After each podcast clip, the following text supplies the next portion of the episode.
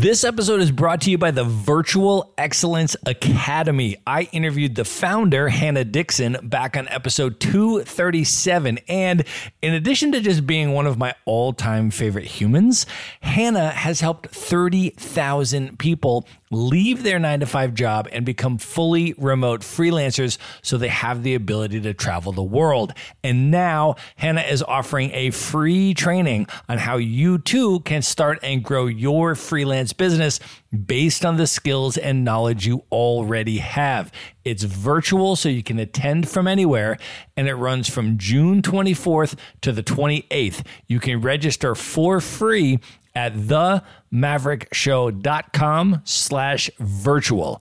Now, you're going to want to sign up early because you'll get immediate access to a supportive community and be able to pair up with an accountability buddy ahead of time to make the most of the training. So register now at themaverickshow.com slash virtual. And now here's a clip of what's coming up on today's episode.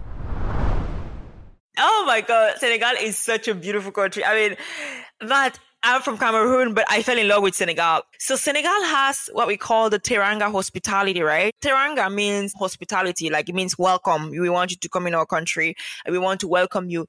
And when I went to Senegal, I felt a different type of welcome, you know, and it just, it, it felt really nice. It felt like I belong. And I think that's something that is just so unique to African countries where no matter where you are from, you know, you will always feel like you belong.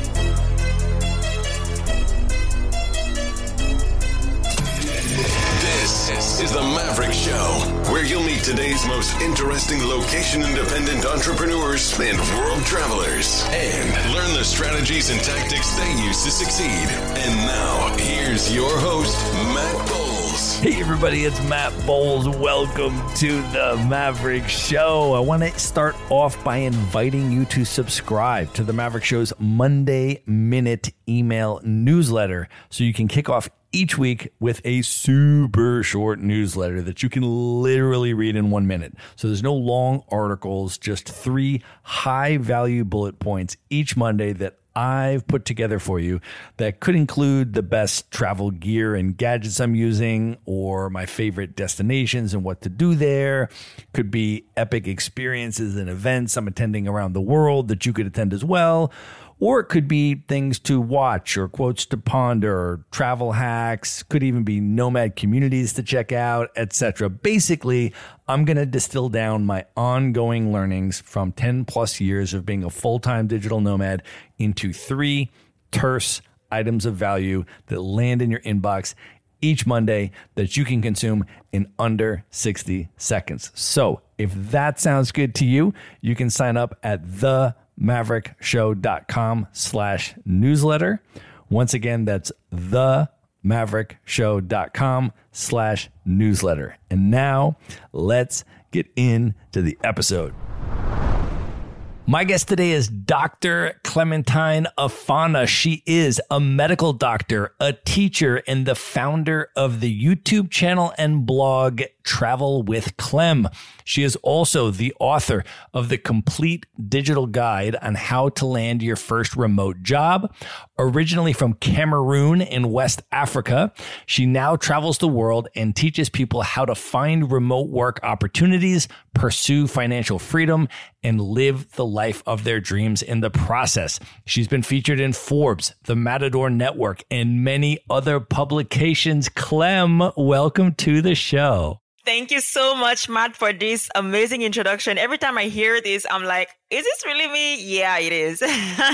it is really you. And I am so excited to have you on the show. Let's just start off by setting the scene and talking about where we are recording this from today. Unfortunately, we are not in person. I am actually on the east coast of the United States. I am in the Blue Ridge Mountains of Asheville, North Carolina. And where are you? I'm currently in Toronto, but it's a beautiful city that has welcomed me and I really love it here. It is an amazing city. I think it's one of the most underrated cities, certainly in North America. I grew up and went to high school in Buffalo, New York. So right on the Canadian border, right by Niagara Falls and about a two hour drive from Toronto. So we would go up there all the time and it was such an amazing city. Are you loving Toronto? I'm loving Toronto. I mean, I've been here for four seasons now. And to be honest, Matt, people were like, you know what? Why are you going to Canada? It's so cold. And I'm like, you know what? You have to know the summer to enjoy the winter, right? And my first winter here was actually not so bad. So I'm like, yeah,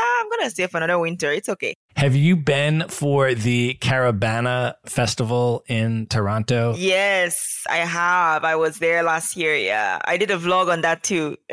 Amazing. Well, I know you spent a lot of time in the Caribbean and we will definitely get into that. But what an amazing sort of merging of different diaspora cultures that you've been able to experience in different parts of the world. I think it would be a really good place to start just kind of talking a little bit about actually where we met. You and I actually actually connected at the Nomadness Fest, which was such an amazing conference.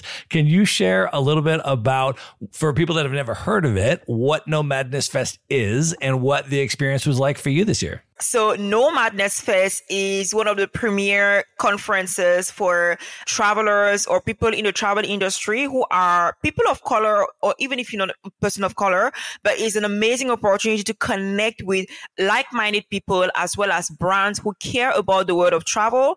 This year's theme was focused on sustainable and conscious travel, which is also one of my niches. So it was a pleasure to really, really attend this event for the first time.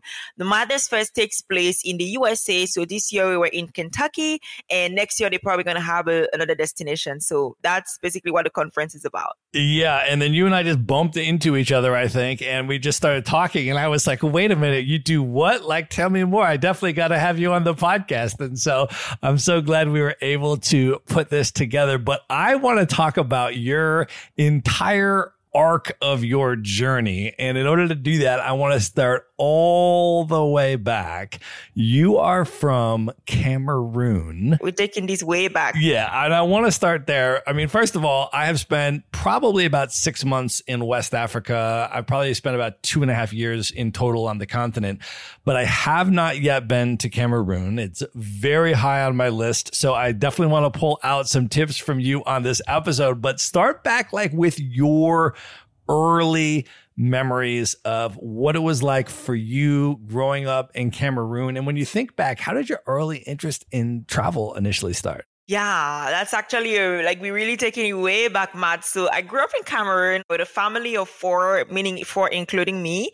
And um, you know, in the African culture, we don't really have nuclear families, which is a very Western thing. So when I say a family of four, I mean we are four brothers and sisters, including me. But in reality, in the house we we're 15.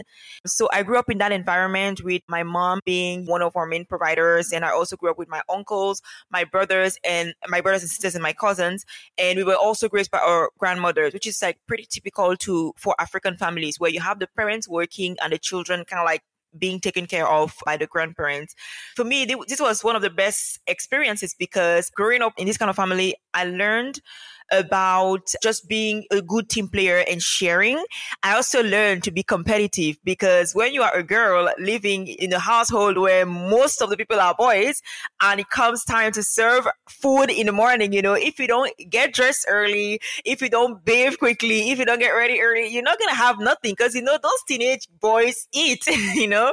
So I learned how to be competitive. Um, I didn't want to learn that, but, you know, I think that actually also triggered a part of me that was actually competitive in terms of traveling, my mom is the one who really infused the passion of travel within me. And she kind of like made me understand that you can be whatever you want. You know, it doesn't matter what we have. It doesn't matter what your reality is right now. Just know that you can create your new reality and you can do with whatever you have. So my mom is a doctor and she used to travel a lot for conferences. And I was like, when I grow up, I want to be like my mom because I just like love the life that she's living. She travels, she works, she provides for her family.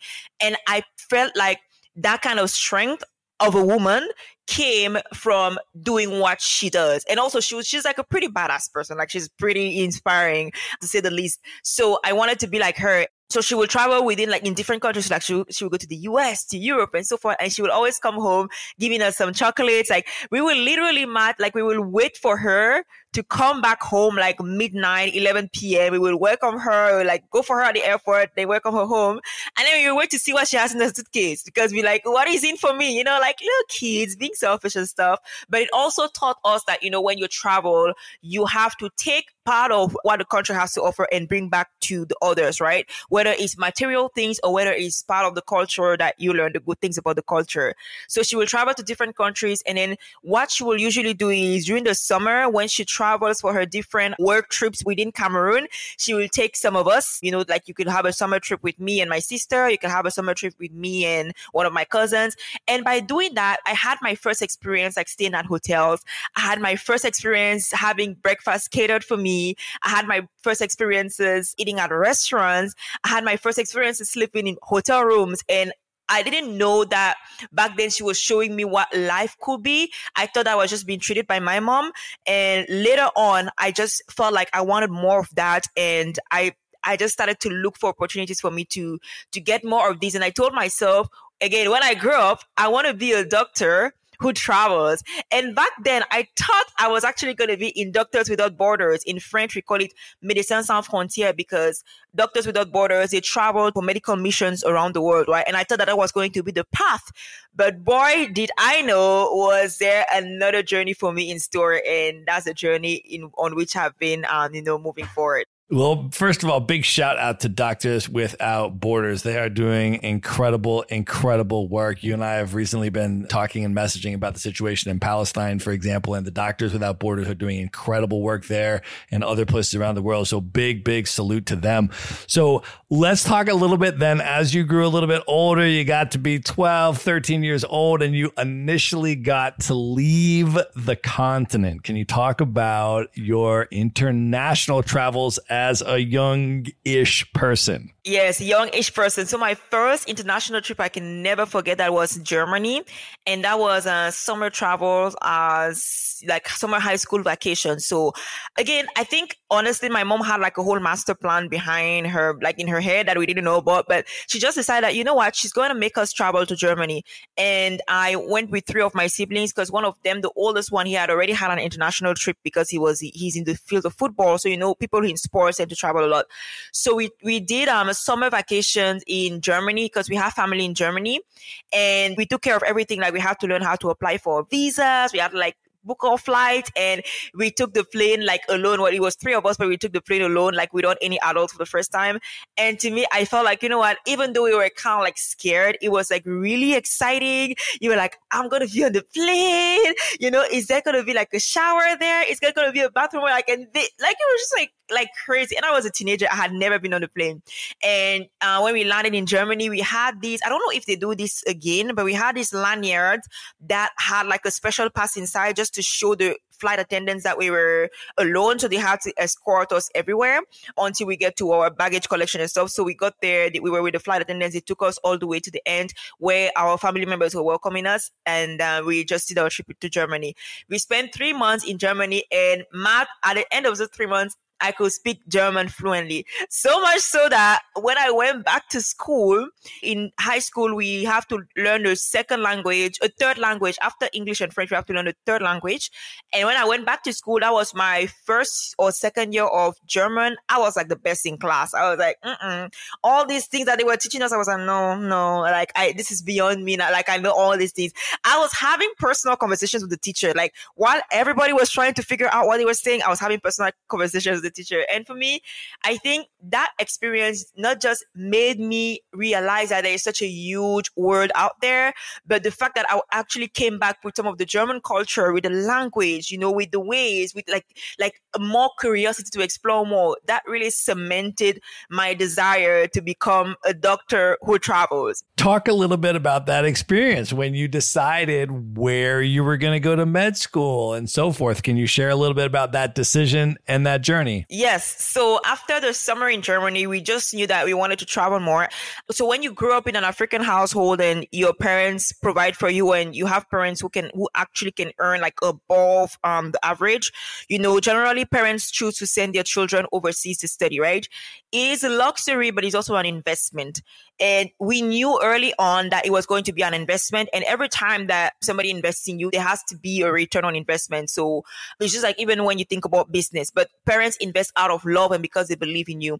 So we wanted to do medicine. And you know, when you are in a household where your children are ambitious, it's good because you know that they're going to be really, really big in society. But at the same time, it's not so good because you have to spend a lot of money. Things like medical school, law school, those things are not cheap at all. So I feel very fortunate and blessed that my mom provided for us and we had to pick where we wanted to study. We looked for medical schools in different regions of the world and we found a school in the Caribbean. Well, we found many schools in the Caribbean. And one of the reasons why we picked All Saints University, which is where I graduated from, it's in the beautiful island of Dominica. One of the reasons why we picked this university is because it was cheap cheaper. It was also a newer school and we were able to get the same level of education. So we also felt, and when I say we, I mean my sister and I, we also felt like, you know, it would be good to have a different experience because when you go to medical school or when you go to university, it's just like a different life, right? And we felt like, you know, life on an island wouldn't be so bad. And so we embarked on this new journey going to study medicine in Dominica. And that's where we ended up spending more than the amount of time that it takes to complete a medical degree because once we landed in Dominica, you know, we learn to get used to the culture. We learn to fall in love with the people, the nature, and we ended up spending like more than 10 years there. So that's my second home away from home. Can you talk a little bit about the cultural dynamic and acclimation there when you went to the Caribbean? Because obviously, a lot of folks in the Caribbean have West African heritage. And a lot of the African diaspora that is there got there through the slave trade from West Africa, right? So when you went to the Caribbean, what was your experience like with that particular diaspora population and that particular culture? so just imagine like you are a teenager or like a young adult you just left your home country africa with all its joys and its pains and you moving to a new island you're thinking that you know what this is going to be probably more developed it's going to be more upscale and everything than what i know back home and then you arrive and it's not that after a long journey you just like you know what my first feeling was i want to go back home I want to go back home the day after I landed, especially because we had like a very, very challenging trip because people didn't know where Dominica was. And I was like, you know what? I want to go back home. When I got to school, I was like, this island is not what I want. And it was raining. It was just like things on top of things. So it was really challenging. But after that day, I just, I felt like I wanted to go back home. But at the same time, I also thought about the sacrifices that my mom did to be able to afford the school fees, the flight tickets, accommodations. I, I felt that in my chest. I'm like, you know what? I'm to make this work. I'm to try. Let me just, the money has already been spent. Let me make this work. Let me get my degree and literally get out of here, right? It's gonna be two or three years and literally get, get out of here. But guess what? 10 years later, I'm still on the island and I'm still working. I'm still now taking part in like helping develop the tourism in the island. And you asked me something about the culture the culture, uh, because of our shared African heritage, you know, the culture within Dominica, especially, and like I think in the Caribbean islands in general, but Dominica especially, people are very welcoming. People are very warm people are very like friendly. I will never forget this element. And that's one of the things that made me fall in love with the island when I was kind of like still reluctant.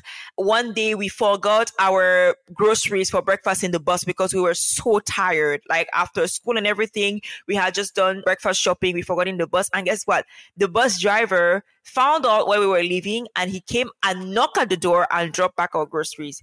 And I think that was one of the elements that made me feel like, you know what? Is an island of good people. And I think I need to give them a chance because I'm here now and I have to do the best of what I have here. So the people were really welcoming and I started to get involved into cultural groups. One of the groups that I got involved was the Six Form Sisterhood Singers.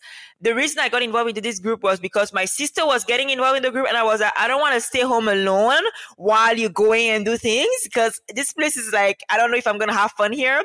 So we got involved in this cultural group and we developed our singing. My sister already knew how to sing. So we started singing with the choir. And then by doing that, we were more around locals. We expanded our network. We started to get to know the locals in a different way. We started to also get to know the culture in a different way. That's really where my cultural immersion in Dominica really started as part of the Six Form Sisterhood Singers. And I can never ever forget that. By doing that and by getting to know the culture, Matt, I fell more in love with the people and I fell more in love with the island. And I realized that even though the island has shortcomings, you know, there are things to love about this country. And I think that really just cemented my affection for for Dominica.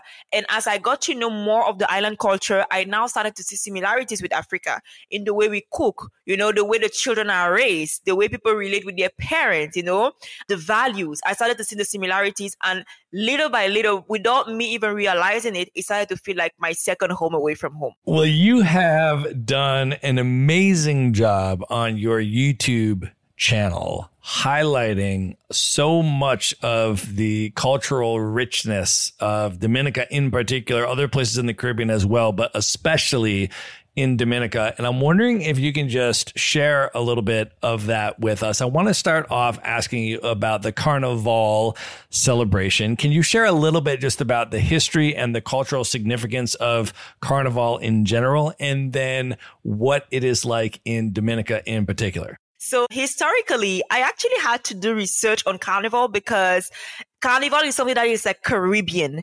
Even though the Caribbean is African diaspora, we don't have Carnival in Africa. We don't have Carnival in Cameroon. This is not something that we know.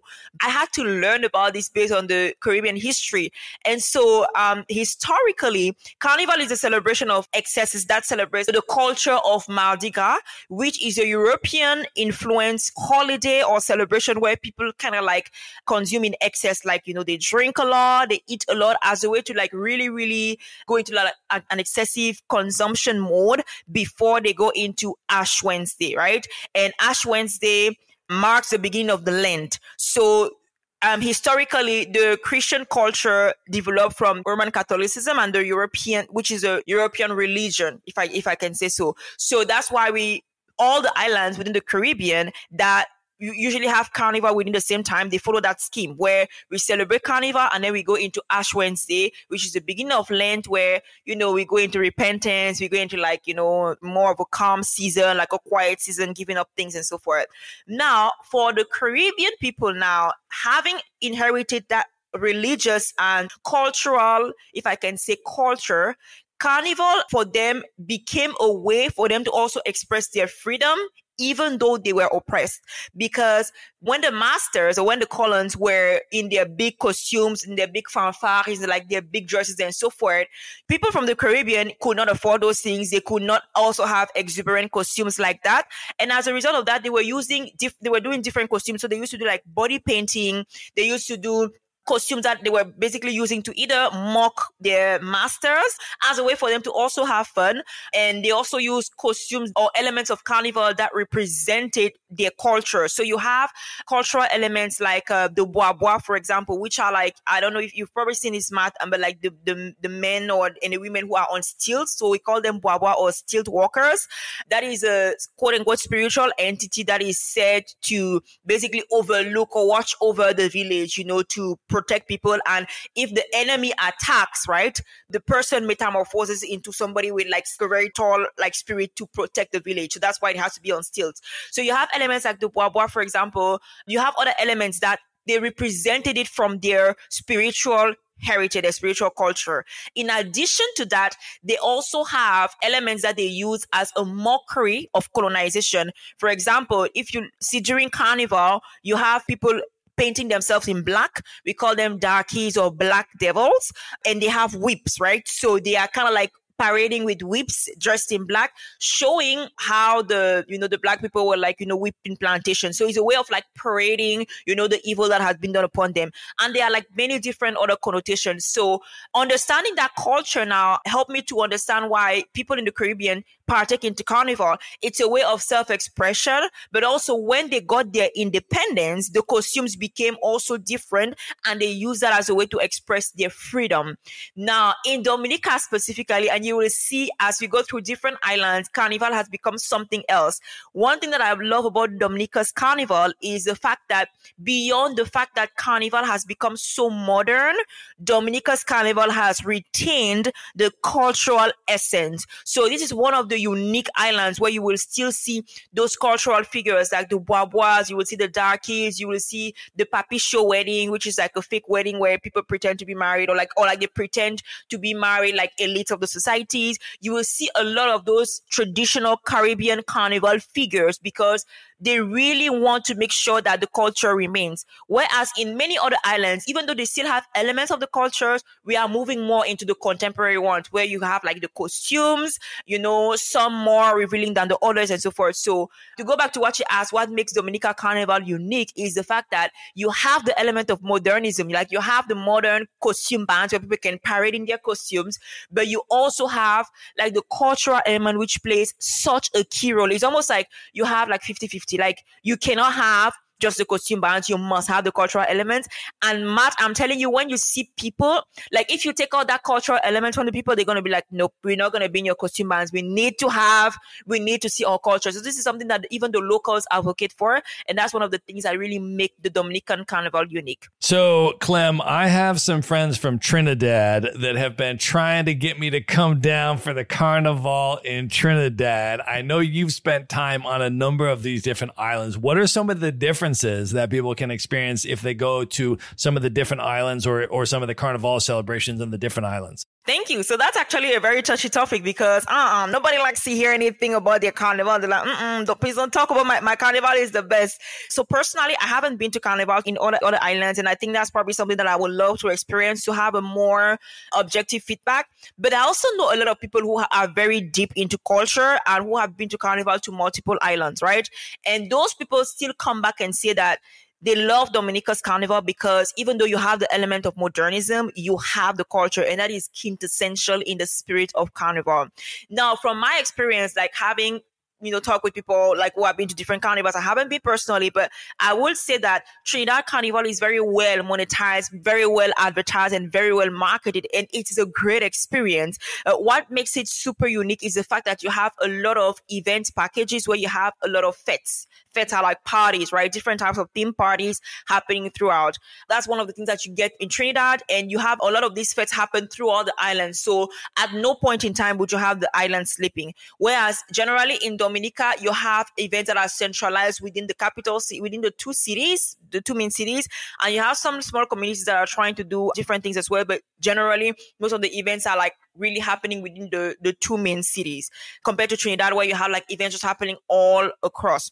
In Barbados, the carnival is called Crop Over, and the concept is also the same, where you have like events leading up to carnival, you have the big band parade. People like the Crop Over experience as well. But one of the things that, again, I'm going to be biased towards Dominica.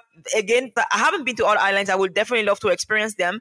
But people who have also been to Dominica Carnival and been to carnivals in like Trinidad, Barbados and St. Lucia as well, there's something that we call the road energy. And Matt, I really want you to experience that. Whether you go to Trinidad or to any other island, there's something that we call a road energy where people in Dominica, they will party, you know, from day to night. They will take a break in the afternoon and then they will come back. And in Dominica, what I've heard from reports that I've heard from people is, you know, we have the best road energy. We are able to sustain ourselves on the road the best, not just the patrons of Carnival, but also the bands that are playing. So you will have a band playing from like 3 a.m. from midnight to 10 a.m then they go for lunch break. They come back at 2 p.m. They play from 2 p.m. to 10 p.m. and people are there. People are jumping and they come back again the next day from 10 a.m. to 2 p.m. Then from like lunch break, you know, maybe 3 p.m. to 10 p.m. So just to tell you the, the level of energy that people put in that. So that's what I mean by the, the road energy. So uh, for somebody who hasn't been to Carnival before, I will definitely recommend that they come to the Dominica's Carnival because it's traditional and you also have the element of modernism where you have your costume bands and so forth. And it really gives you a comprehensive experience. I want to take just one minute out to let you know that in addition to hosting the Maverick Show, I am also the co founder of Maverick Investor Group, a real estate brokerage that helps you buy turnkey rental properties in the best U.S. real estate markets from anywhere. So these are single family homes sometimes two to four unit properties, and they're either brand new or fully renovated, and they already have tenants and local property management in place. So you get all the benefits of owning the deeded real estate, the physical house, the hard asset without the headaches of being the landlord or the rehabber or needing to live near the property. So I want to offer you a free consultation if that sounds interesting to you. To learn more about it, you can just go to themaverickshow.com slash consult. And now back to the episode.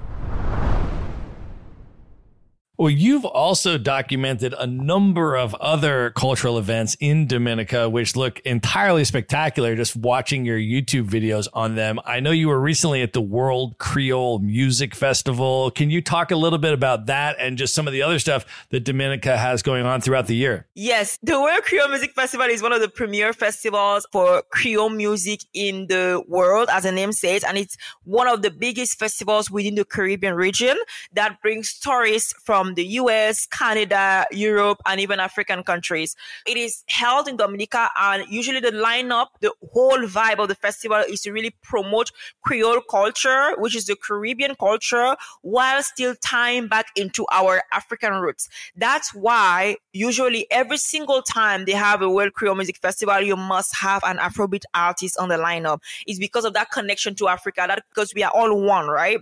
And so the festival has brought like amazing artists like like recently, Joeboy was here this year. We had Burna Boy last year. We have had other great artists like Davido, Yemi Alade in the past. We've had Akon, we've had Sean Paul, and so on. Like so many artists have come as headliners for the Creole Fest, like we say in Dominica.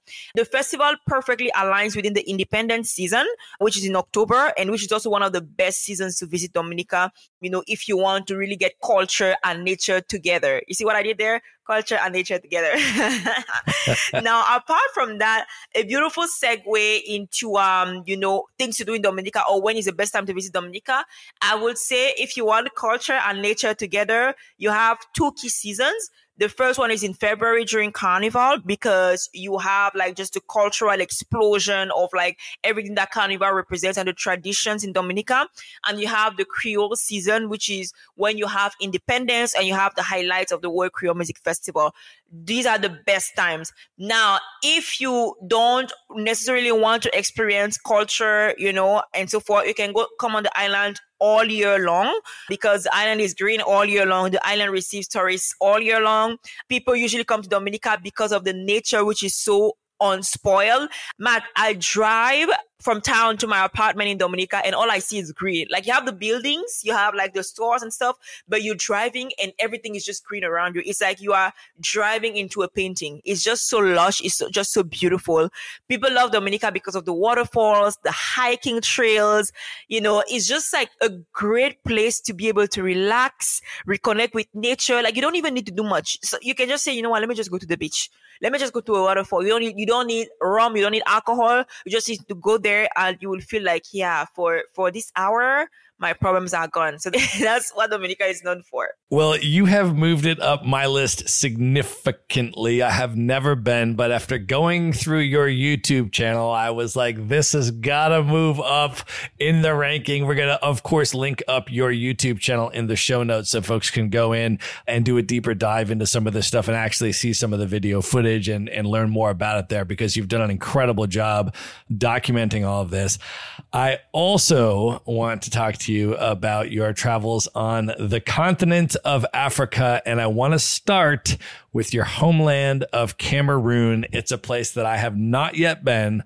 I really want to go. So can you share for a little bit for folks about what is Cameroon like today and what do you recommend for folks in terms of visiting Cameroon? Thank you, Matt. You've opened another one of my favorite topics to talk about. So, funny story. When I was in high school, they used to teach us in history class that Cameroon is called mini Africa. And you know, as children, you have to like repeat those things because it's going to come back for the exam, right? Like if you don't say it, you're going to fail. and then as I grew up really in Cameroon and I started to travel a little bit as a teen and a, and a young adult, you know, for like traveling with my parents as well, my mom, I realized that Cameroon is really, really mini Africa. So Cameroon is a country located in the west slash central part of Africa, bordered by Nigeria, Congo, and Gabon. I usually like to tell people that we share a piece of land with Nigeria. It's called Bakassi. We fought over it and we won the battle, but Nigeria kind of doesn't want to admit that. So it's okay. we are very close in culture with Nigeria. So there is a part of Cameroon that only speaks English. And, you know, they are like very similar in like culture and like dishes and so forth to Nigeria. And then there's a part of Cameroon that mostly speaks French. And then there is a little bit different in culture as well. In terms of things to do in Cameroon, like they taught us in, in high school class, in high school, high school history class, they were right. Cameroon is mini Africa every single thing that you look for in Africa, you can find in, in Cameroon. And I just cannot wait to go back to Cameroon and re- explore it now within the Travel with Clem platform and really show you what the beauty of Cameroon is. We have active, we have um, volcanoes, we have beaches on the coast. So if you are somebody who loves like being on the beach, we have the black sand beaches because we have um, a volcano. In our coastal cities, we have a lot of seafood life and Matt, Whew. There is a place in Cameroon that anybody who travels Cameroon, I have to recommend it. It's called Kribi. Um, it spells K R I B I. It's Kribi. And when you go there, it's like you are in a different part of Cameroon, which you are in because it's like, what is this place? And you know how we feel about coastal cities. Like, is that the beach? You have the seaside, you have the resorts, everything is just so beautiful. And the seafood, Matt, you go to a restaurant, they don't like I don't think they freeze food over there. Maybe they do, but like you go to a restaurant, they fish your fish for you at the seaside, they cook it for you fresh, you eat it. It's like the freshest fish ever. That that is the kind of experience that you get from, you know, just exploring the seaside. That city is a coastal city. We also have Douala, which is the economic capital of Cameroon, where we have a seaport. They also have this type of like coastal sea life. You know, they have a lot of activities, nightlife, blooming businesses. If you like more of nature, they are areas in Cameroon where we can go for hikes. We have waterfalls. We have natural reserves. We have we even have areas where strawberries grow, like in areas that where it's a little bit colder. Every region of Cameroon has something to offer, and we are split into 10 different provinces and each province is kind of like a mini country. Like when you go there, the way people behave is different. The way they cook, the way they eat, the way they dress, the way they talk is different. So it's like you can literally have trips around Cameroon and you feel like you are in a different country. I really love it about my country. I love it and I want to really explore more of it as part of the Travel Clem platform, but also to be able to give you more recommendations. But yeah, in a nutshell, that is Cameroon for you, aka mini Africa. You have given me enough recommendations to book that flight already, and I do not need need a lot of encouragement to go back to West Africa. It is one of my favorite regions. I was just there earlier this year. I spent the, the New Year's week in Accra in Ghana for Dutty December and all the festivals. So you and, did December in Ghana. It's oh, a big yes. thing now. Uh, it was amazing. I mean, all of the Afrobeat stars were there. Burna Boy was the headline. And I mean, it was a very, very amazing thing. But that was my second time to Ghana. I had gone back because I loved it so much the first time. Um, I've also spent a few months in Senegal, which also is just, I mean, won my heart entirely. I know you've spent time there as well. What was your experience like in Senegal and what would you recommend for people there? Oh my God. Senegal is such a beautiful country. I mean, that I'm from Cameroon, but I fell in love with Senegal. So Senegal has what we call the Teranga hospitality, right? Teranga means hospitality, like it means welcome. We want you to come in our country and we want to welcome you. And when I went to Senegal, I felt a different type of welcome, you know, and it just, it, it felt really nice. It felt like I belong. And I think that's something that is just so unique to African countries where no matter where you are from, you know, you will always feel like you belong. So Senegal is a coastal country where you have, you know, a lot of seafood, a lot of marine life. So definitely when you go to Senegal, you have to organize your trip based on what you want to see more of. Dakar, the capital city, is a coastal city. So you're going to have a lot of like um, sea sports. You're going to have a lot of beach restaurants or seaside restaurants. You have the pink lake or Lac Rose in Dakar, which is actually pink and people actually gets salt from that lake. You have the Paris Dakar rally, which is actually, I don't know if you had heard about this, but it is a rally that they used to do to connect like Europe to Africa. They will go through the African desertic countries like Mauritania, Senegal, and so forth and connect there. So that is a, a great activity to do when you are in Senegal. The Gorée Island is a historical site and a UNESCO World Heritage Site because it really, really shares the history of slavery and how people from West Africa were moved from the continent to other countries countries. So it's a must see when in Senegal. And there's another island that people don't know a lot about. It's called Ngor Island. It's a surf island where you see a lot of people like just surfing, a lot of seaside life, and you can actually kind of like see different type of architecture there. But that is just for Dakar. If we go to different regions of Senegal, we're just gonna we're just gonna go like like you know we, we're never gonna end this episode. But I just wanted to point out that Senegal is well known for its wildlife as well. There are regions where you can observe the wildlife in the natural habitats, like actually not taking the animals from the natural habitats, but observe them there where they are freely roaming. There are regions where you know you can have the best beaches and let's not talk about the food in West Africa in general is oh my god. You can just go for the food and you're like, yeah, oh, that's it, it's over. I'm staying. completely amazing. Yeah, totally agree. I've been back to Senegal multiple times. I just have fallen completely in love with it. I've been back to Ghana multiple times. I have been to Nigeria, so close to Cameroon. I spent about a month in Lagos, which was incredible, of course. But I've been just entirely enamored by the whole region. So I'm just like, yeah, I'm just going to go back ideally every single year and just go to new places, go back to places I love, spend more time there because it is really, really, really special and uh, has completely won my heart.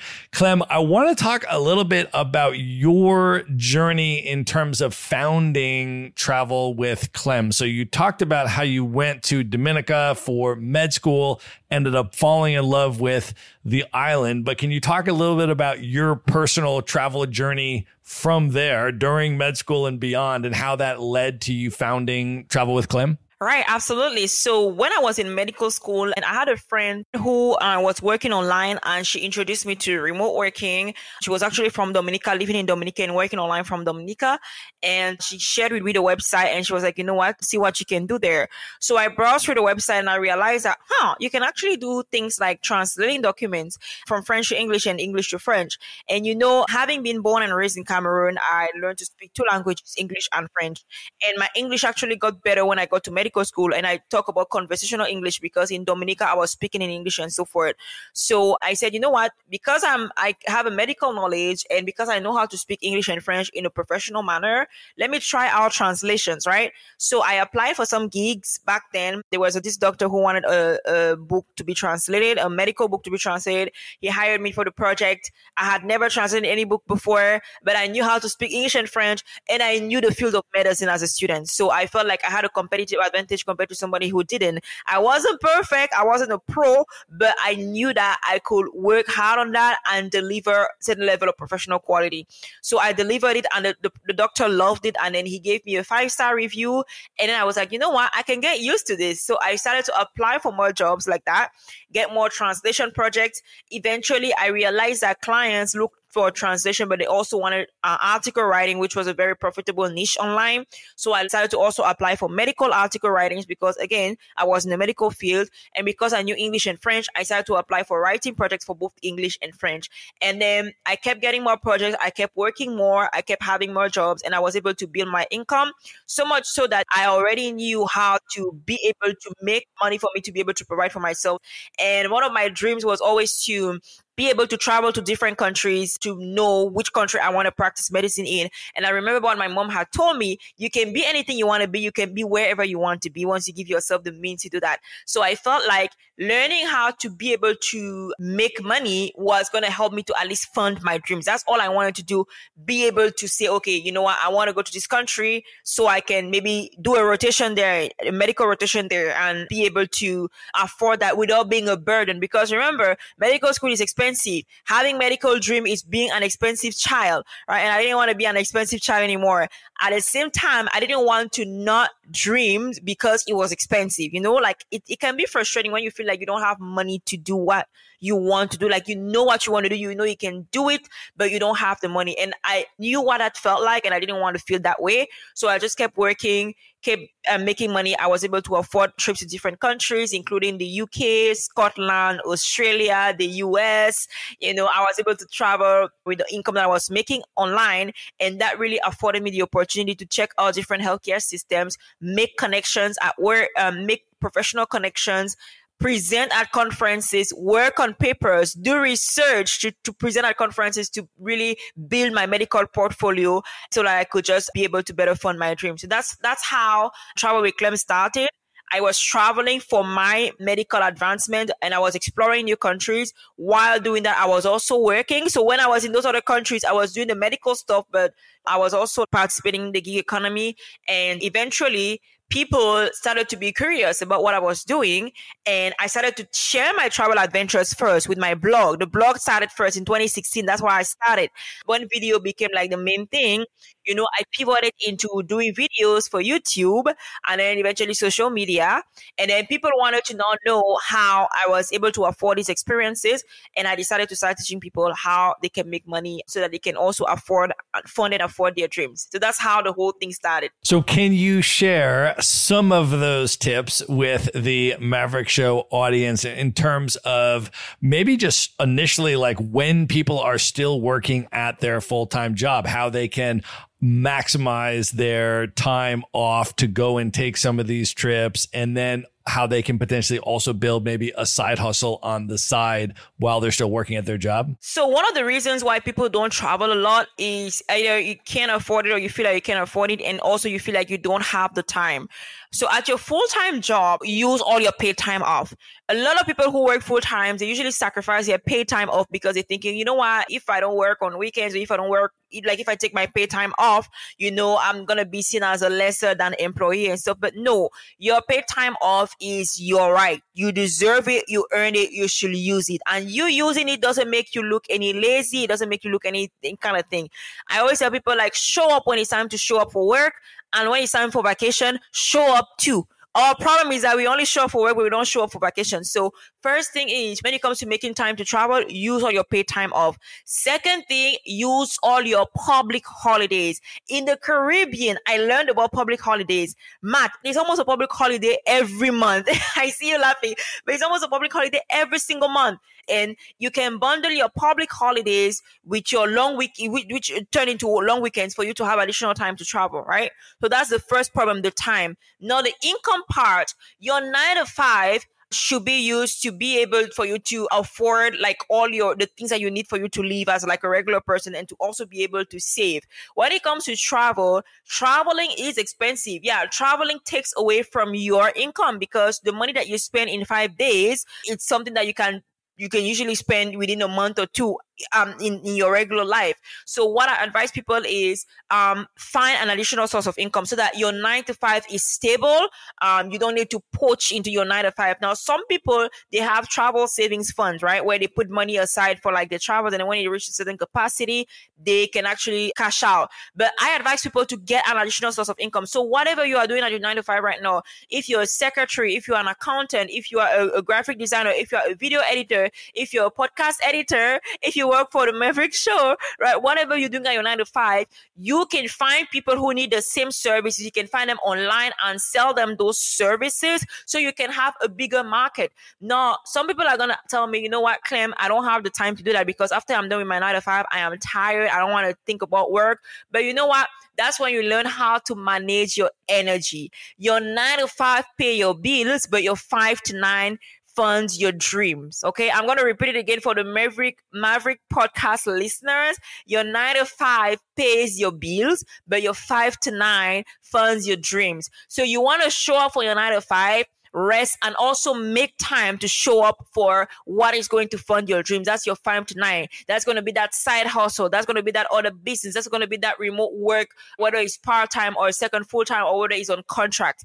That is where you're going to get additional money faster to put into whatever your dreams are. If it's travel, you're going to be able to fund your travels. If it's investing, you're going to be able to invest and so forth. But those are the strategies that I will share with someone who really wants to level up financially and be able to afford more experiences in life. I love that. And then I think that once you build up the side hustle and you get it to the right point, then there is a leaping off point where you can just take the entrepreneurial leap and get out of your nine to five and then just work remotely and travel the world and live your best life in that way. Clem, when you think back about your personal travel journey and all of the places that you've been and spent time, what impact do you think all of that travel has had on you as a person? I think really traveling has helped me to be a more open minded person. You know, I am more aware of how people react based on their culture, you know, and based on their environment. And I think this awareness is very important when you are dealing with people from different cultures and then you're also de- dealing with difficult situations. Like it could be like conflicts it could be you know like disagreement and so forth. And I think that's a very very important skill. The second thing that i have learned is just Matt, how blessed I am. Because I know that, yes, I'm saying that you should give yourself the means to do what you want to do, but I also realized that I was blessed with a mom who believed in me and who from early, my mom and my grandmom, they made me realize that you can do anything. And a lot of people don't have that. A lot of people didn't have that that push from early. A lot of people don't believe in themselves, even though they have the abilities. And I feel like because I do, and because I also fostered it, and because it was nurtured, I am more of a go getter. I am more somebody who's going to be like, let's do this, let's go, let's go. Challenge accepted. And so when I travel and I encounter people who deal with self doubt, I give a little bit of that faith. I give a little bit of that trust. I tell them, yeah, I'm just a person who believe in themselves. This is my way of sharing. Like I share some of that strength because sometimes, Matt, all you need is really somebody to encourage you. It might not have been your parents, but if you encounter somebody along the way to encourage you, I think that can go a long way. So it has really made me aware of how blessed I am to be who I am and to become who I am becoming.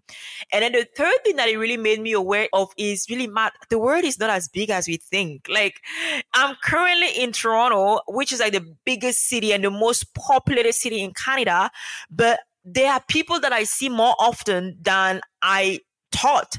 And recently I've been traveling within the US a lot for the past few weeks and I see the same people more. And it just made you realize that, you know, every encounter that you have with people, you have to cherish it, like as cliche as it sounds, because you just don't know where you're going to meet them again. And trust me, you just might meet them sooner than you think.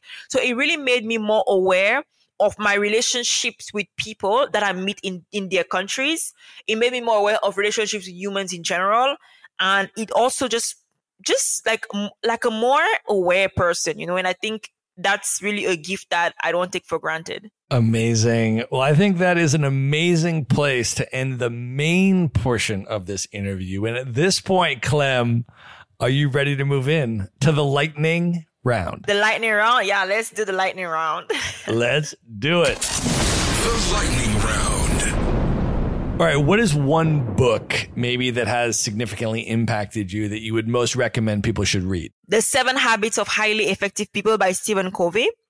And the reason I'm saying this is because I'm in a season where I read mostly productivity books and self development books because that is what I need in this season. Now, depending on the season where people are, they read different books. But I would say this book has impacted me because it taught me that before I can win publicly, I have to win privately. And a lot of times, you know, we want things to happen for ourselves, but we are not ready to become the people that these things should happen for.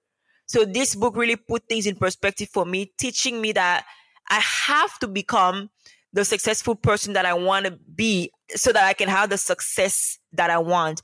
And it starts with winning internal battles first. Clem, if you could have dinner with any one person who's currently alive today that you've never met, just you and that person for an evening of dinner and conversation, who would you pick? I would pick Michelle Obama. yes. Um, the reason I would pick Michelle Obama is because I want to understand how she made the decisions that she made to sacrifice her career because she believed in her husband. And let me just explain, my, you know, the society in which we live already, you know, you already know people are going to be like, mm-mm-mm, you know, but I believe in the role of the woman and I believe in sacrifice. But I think, you know, I want to understand what made her say that yes, what she saw and like how she just came about to making that life because it worked out. So I would really want to have her insights on that as a woman. Knowing everything that you know now, if you could go back in time and give one piece of advice to your 18 year old self, what would you say to 18 year old Clem? I would say do it even when you're afraid because there are a lot of things that I know I have achieved.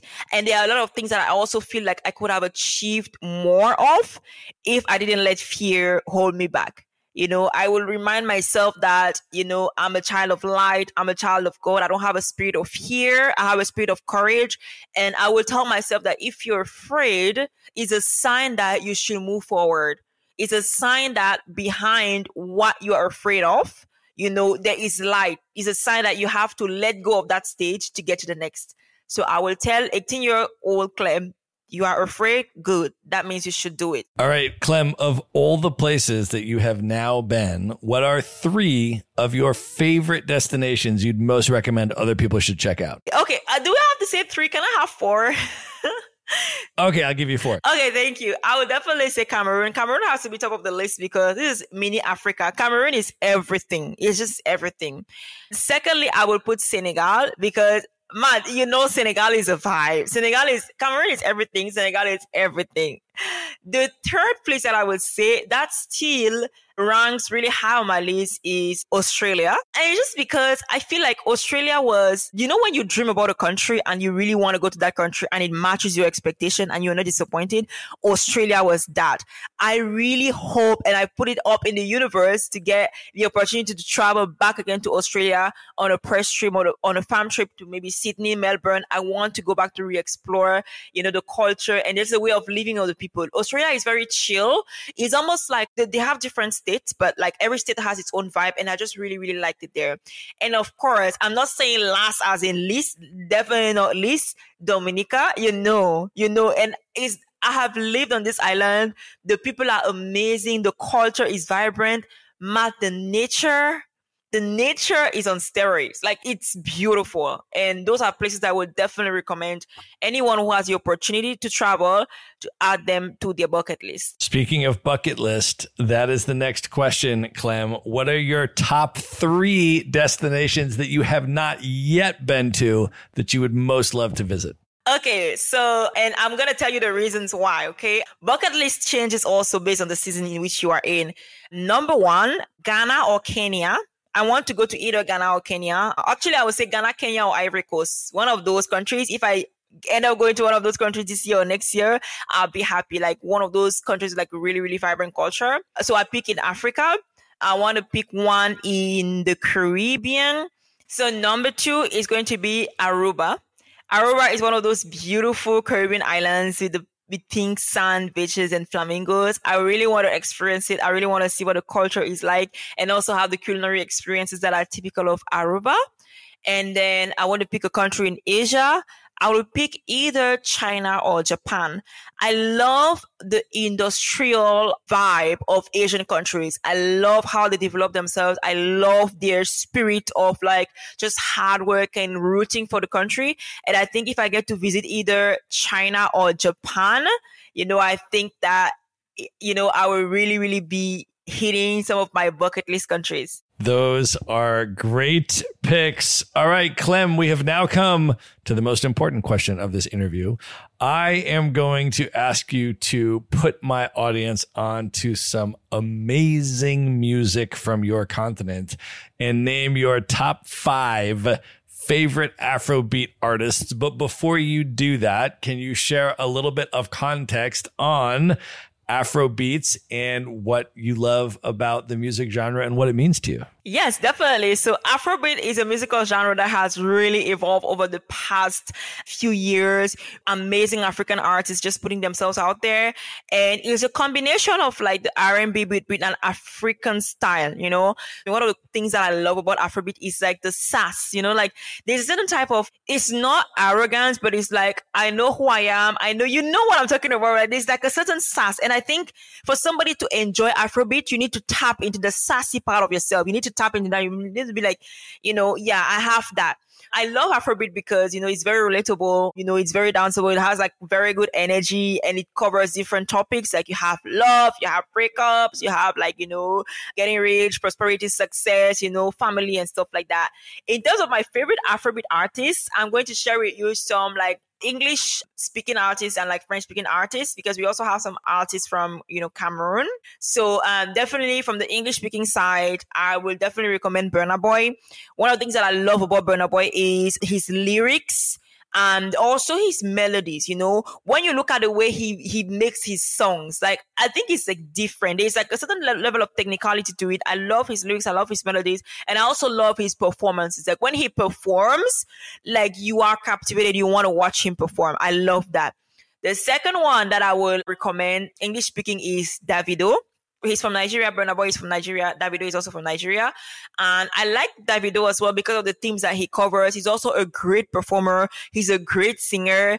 And I, I can see from watching his art and his performances that he tries to improve himself every single year. The third one that I would recommend is called Yemi Alade. She's also a female Afrobeat superstar from Nigeria. She's very much like pro Africa. I mean, all the Afrobeat artists are like pro Africa, really like putting the African culture on the map wherever they go. She dresses with African prints. She's very like into body positivity. She loves herself and she teaches young women to love themselves as well. So I love them as like the English speaking artists that I really listen to um in the field of Afrobeat. French speaking artists, I want to put you on. Uh, apart from these three that we mentioned English speaking, French speaking artists, I want to put you on Salatiel. Salatiel is actually from Cameroon and he, he has been like a, a huge star, not just in Cameroon, but in the French speaking musical world, like in the African diaspora in Europe. He's a great performer. He's a great singer and people from around the world love him. I think he performs mostly in like European countries and I really hope that he can actually start performing in North American countries. So he's one of them, Salatiel. And then the other one, female artist that I want to put you on, her name is Marie Pascal Music. She is the Afrobeat princess of the Caribbean. So she actually comes with a blend of, you know, like the African influences and the Caribbean influences coming together. So you can hear that in her sound. You can hear it in her lyrics, her melodies. She sings a lot about love and about self love, which I find is a topic that people don't explore a lot when it comes to music. People tend to just kind of like go for like the heartbreaks and stuff like that. But, but she really focuses on love, which I love, you know. And she's a great performer. Her voice is soothing. He's like, just think about mixing the Caribbean and Africa together, and you're like, yeah, this is her. So I want to put you on her. Make sure you follow her. Uh, check out her YouTube music. Um, follow her on social media. She has really, really great music, and those are the artists that I would definitely recommend. And she's from Cameroon. Sorry, she's from Cameroon. So those are the ones that I recommend. Amazing. We are going to link all of those up in the show notes along with everything else we've discussed in this episode. So folks can just go to one place at themaverickshow.com, go to the show notes for this episode. You're going to find direct links to all of those musical artists, the books, and everything else we've talked about in this episode. Clem, I want you to let folks know at this point how they can find you, how they can follow you on social media, and let folks know a little bit about the services you offer and the courses that you offer and how folks can come into your world. So I have a signature course which is run a few times in a year. But I think for anyone who is looking for, you know, finding a remote job, looking to explore even the opportunity of remote working, uh, you know, is trying to get your feet out there, or even if you don't want to quit your job and you want to get an additional source of income, I have an amazing, complete and comprehensive remote work guide that teaches you everything that you need to know to get started with remote work on your own. We're talking about how to find your skills, where to find jobs, how to apply for jobs, how to write cover letters, how to prepare for interviews, how to avoid scams, and so much more. And you can check it out on my website, and the link is also going to be included in this show. So that's one of the best resources that you can have as somebody who's getting started with remote work. Apart from that, you can hang out with me on social media. On YouTube, it's Travel with Clem. If you are on Instagram, it's travel with Clem. But if you're on Instagram and specifically looking for remote work, is the real work online now. We have a dedicated page for work online. I'm going to repeat it. It's the real work online now. But if you want to hang out, all things travel and see where I'm going, get travel tips for you to plan your trips, it's travel with Clem. And you can also find me on TikTok where I post stuff that cannot be posted on Instagram, and it's the real travel with Clem. We are also gonna link up all of those handles in the show notes. I highly recommend people check out your video content on YouTube. So we're gonna link all of that up in the show notes. And is it possible to get a special discount on your remote work guide if they want to go and check that out? Of course, of course. We need to reward the beautiful audience that you have built here. You can get it at 25% discount if you use the code Maverick. Okay, so just use the code Maverick and then you get a 25% discount on the remote work guide. It's really an amazing guide that really teaches you every single thing that you need to know when it comes to remote working if you are just getting started. So that's uh, my gift, or more like Matt's gift to to you, or my gift to Matt and Matt's gift to you, or our gift to you. well, we thank you for that, Clem, and we are going to link up all of that in the show notes. So once again, folks, just go to one place at themaverickshow.com, go to those show notes for this episode, and there you will see all the links, all the social media handles, everything else we've discussed on this episode. Clem, this was amazing. Thank you so much for coming on the show. It was. It was. Thank you so much for having me. All right. Good night, everybody. All right. I hope you enjoyed that episode. Just a final reminder to subscribe to the Maverick Show's Monday Minute email newsletter. No long articles here, just three bullet points that I put together for you and drop into your email inbox every Monday that you can consume in under 60 seconds. You can subscribe at themaverickshow.com slash newsletter. Again, that's themaverickshow.com slash newsletter. Sure to visit the show notes page at themaverickshow.com for direct links to all the books, people, and resources mentioned in this episode. You'll find all that and much more at themaverickshow.com. Learn Maverick Investor Group can help you buy cash flowing rental properties in the best U.S. real estate markets, regardless of where you live.